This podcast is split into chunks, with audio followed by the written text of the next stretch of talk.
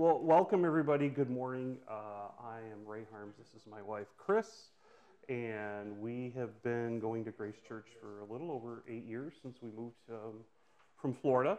And they asked us to just kind of talk about how we ended up here, not necessarily physically, but but uh, spiritually, how we ended up uh, embracing and understanding the grace message. And it's uh, it's a work in progress for all of us. But let's uh, start off with a prayer, and then we'll get going. God, we thank you for today. We thank you for the opportunity to live in a place where we can do this. We can meet together and talk about you, and uh, we're grateful for that chance. Help us to share what you want to, us to share today. Um, speak through us, and pray that this is a blessing to everyone. In Jesus' name, amen. Amen. So um, I'm just going to kind of start and tell you a little bit about what my experience in the church was before we got married. Um, I grew up in a Methodist church for a while when I was really young, and I have really good memories of that because I was like up to about six or so, and church was fun, church was enjoyable, and you know how it is when you're a kid and you're in kids' church, right? It's a good time, right? It's just, it's just fun.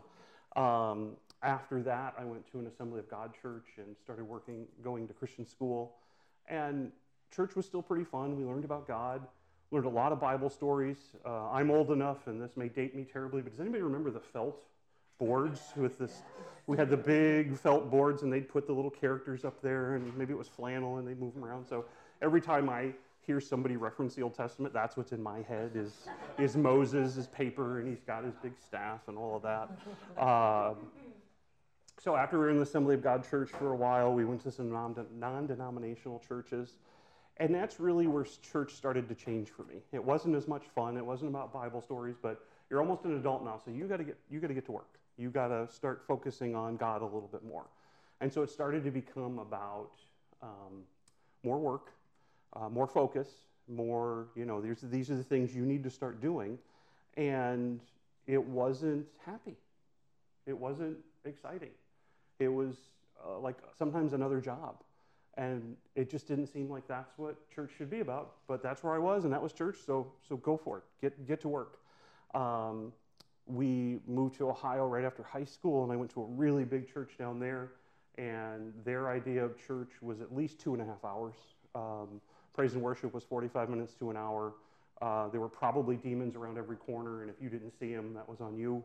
Uh, and your experience of God was how much you prayed and how aware you were of the spirit world and if you were doing enough to make sure that was at bay, then maybe there would be some positive. Um, I moved back to Minnesota and went to another large non denominational church, and they weren't so focused on that as much as they were focused on um, you've got to get to work. There are these 14 things you have to be doing, and if you don't do them, then you're in trouble. And to use a, a reference from other programs, I felt like I was constantly in a 12 step program and I was constantly working towards this goal. And what I noticed happened is that my relationship with God started to be, He was withholding blessing from me.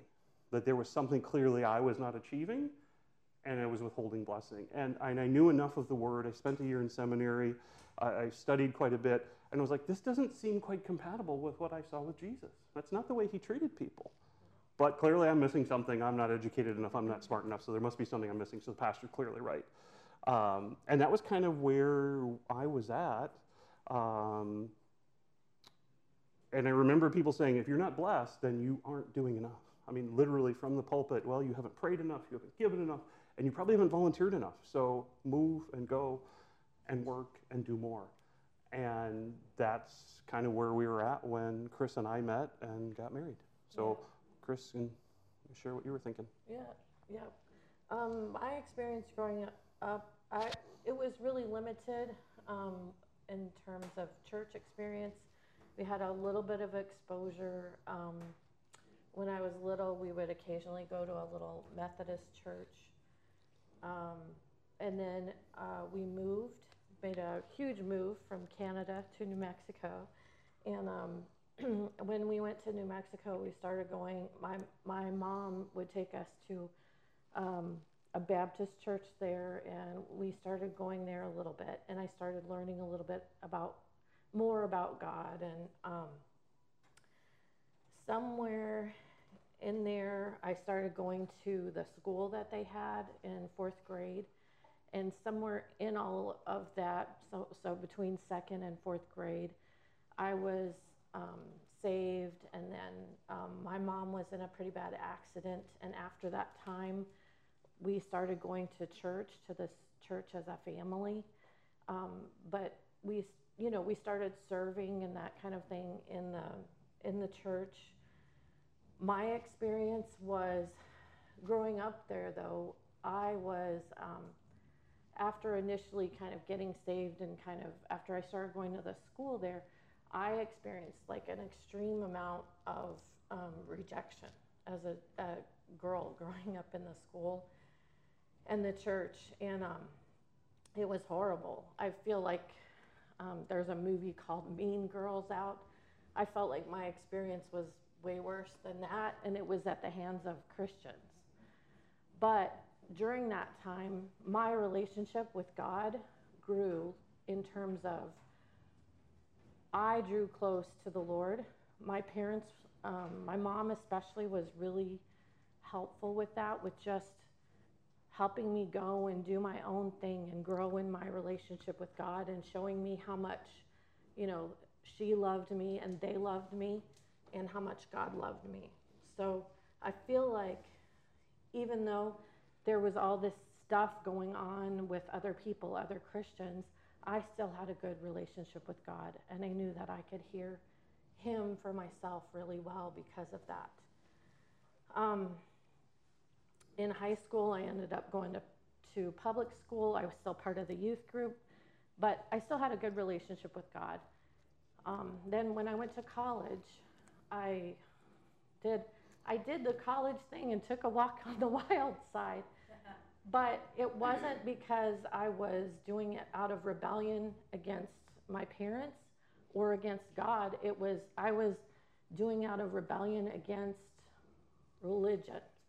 I didn't want anything to do with church anymore because I had seen people act so good on Sunday and be horrible the rest of the week and go out and do all these horrible things the rest of the week. So I was like, whatever.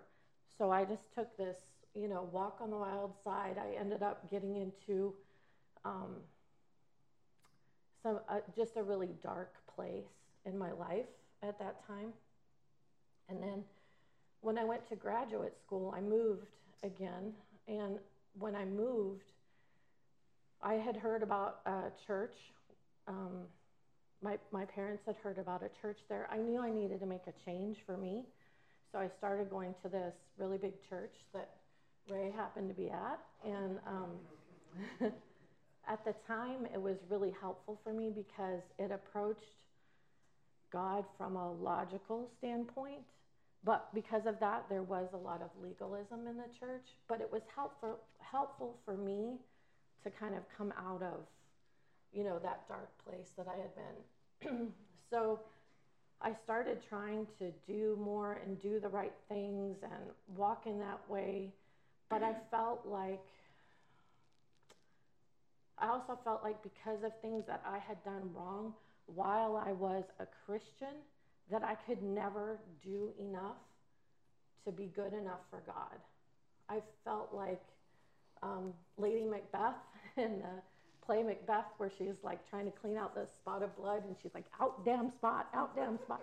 I felt like I could never get that spot away from me, and that I felt like I was never going to be able to marry a godly Christian man because I was not good enough. I had done all these things that were wrong while I was a Christian. But God had other plans.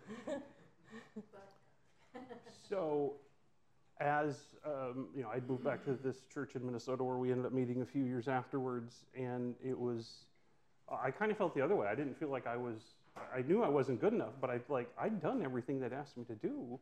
So why wasn't, why weren't things working right? Why were, why were, why was it just so? difficult. And that's, I started to become a less happy Christian because life was just hard. The pastor's son, who had come back from Asia, he'd gone to Bible school, and he came back and they started letting him preach, and he started talking about the Bible from a perspective that I had never heard before. And beyond that, he was nice. And now this is going to sound crazy, but I knew him before he went, and he wasn't nice. He was a crusty, mean old Marine, if that makes any sense. okay? So that's who he was, but he wasn't that way anymore. And I'm like, well, if this person changed, then maybe I should pay attention. And what it turned out had happened is he went to a guy's church in Singapore named Joseph Prince. And he started talking about the Bible differently. And I'm like, well, I've bought so many books and read them. What can one more hurt, right? At this point. And I started reading his book. And it was as though I'd never read the Bible before. So all of a sudden, things that I had heard before, it was all scripture, mostly scripture I was familiar with, it was like, huh? How, how is this possible? And it's not like in a day everything changed. It's a process because I've had to yank out thinking. I think of some of my, my thinking before as weeds in a garden, which we all get to deal with here in Florida. You've got to go in, and if you let them sit too long, they get really nasty and ugly, and you've got to yank and yank and yank. And so I feel like you know, even having been thinking about this this way for 10 or more years, I'm still pulling weeds out. But that's where things started to get different and change um, for us. And that was prior to us moving here. Yeah. Um, for me, things, I, when that pastor came back and started teaching some stuff, I was like, oh, okay, this is different. I'm Not sure. I think I like it we had come down here a couple times to visit my parents, and we had actually come to Grace Church a couple times as visitors, and we're kind of like, oh, not sure if I agree with what they're saying. If we ever move to Florida, I don't think we're going to go there. But, um, um, yeah. one of the things, too, um, at the church that we were at in Minnesota, one of the things they really stressed was time. So you had to serve. If you were doing anything or partaking anything in that church, you had to serve.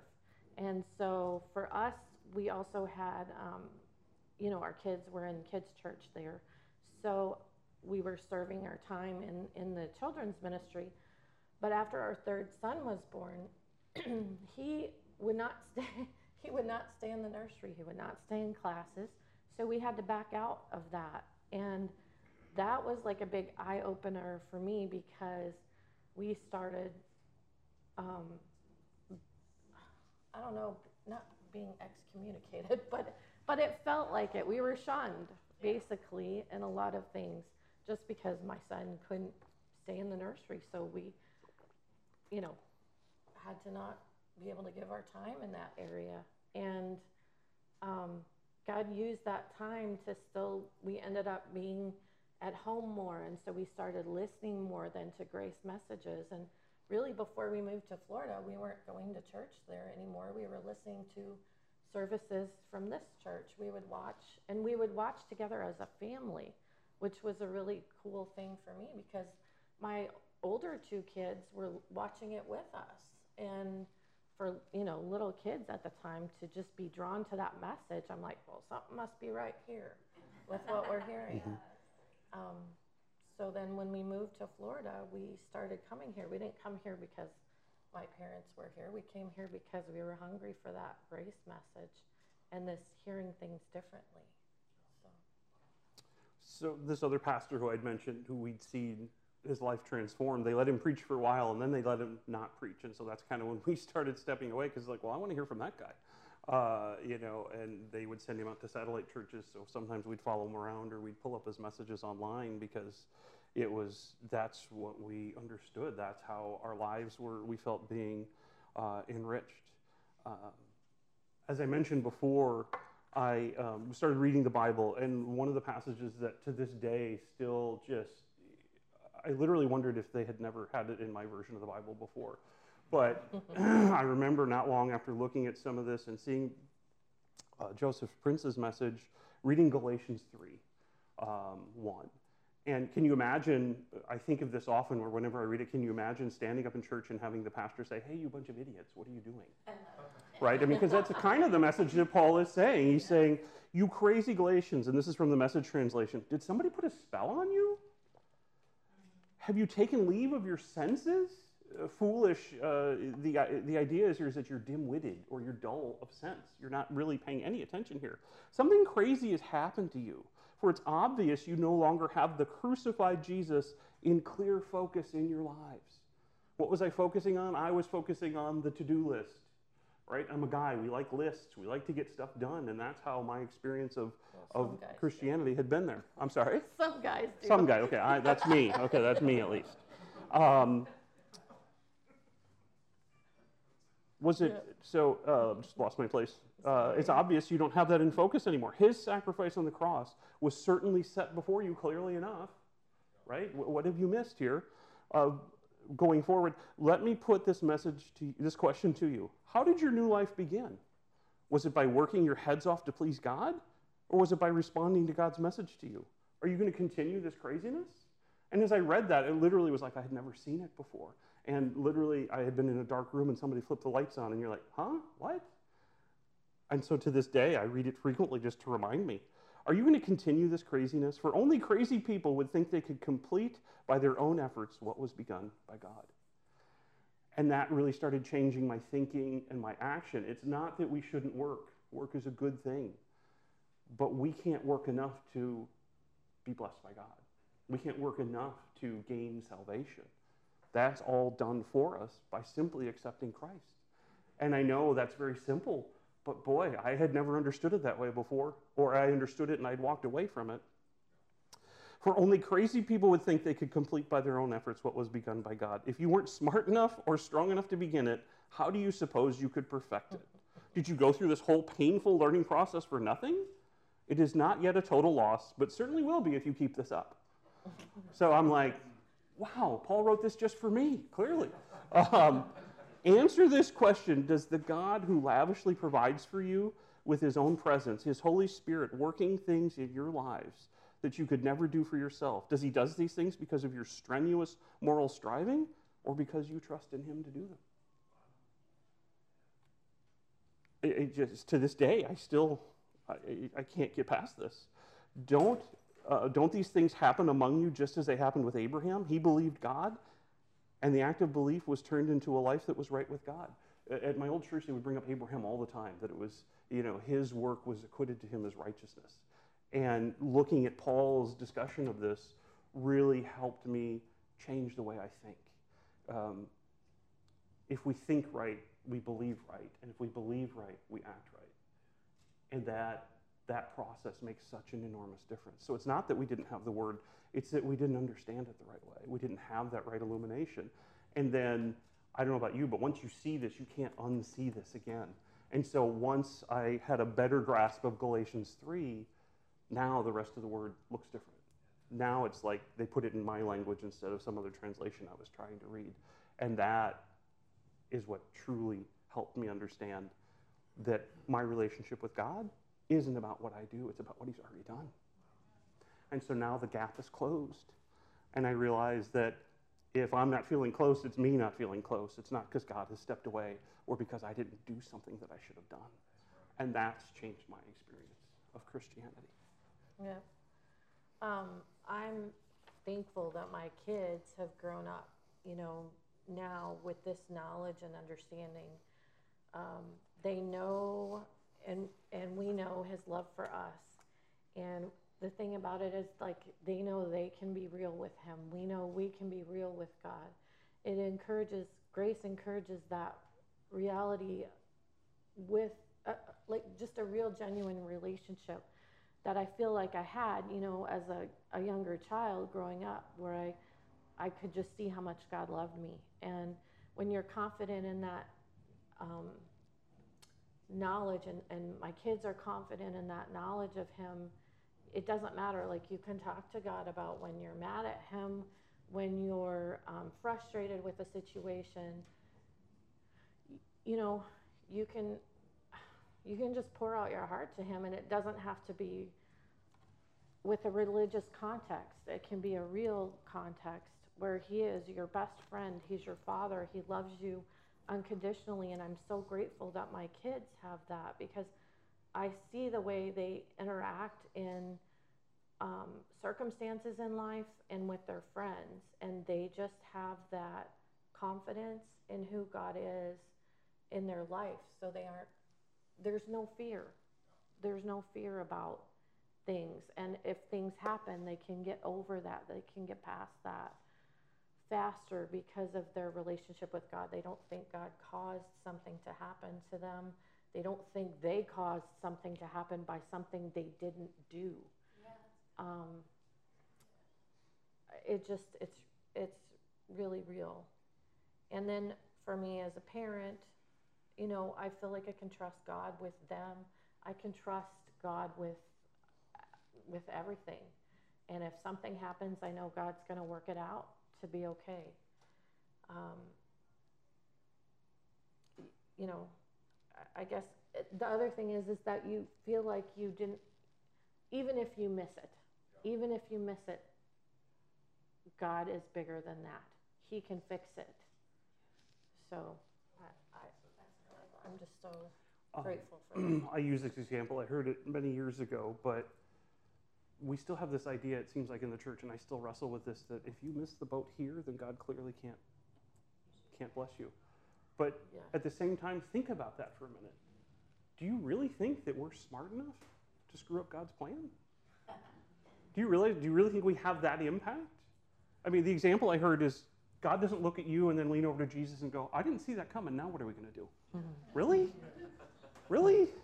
No, no. Clearly, that's that's not the case. Um, but as my relationship changed, I was no longer thinking that God's holding back.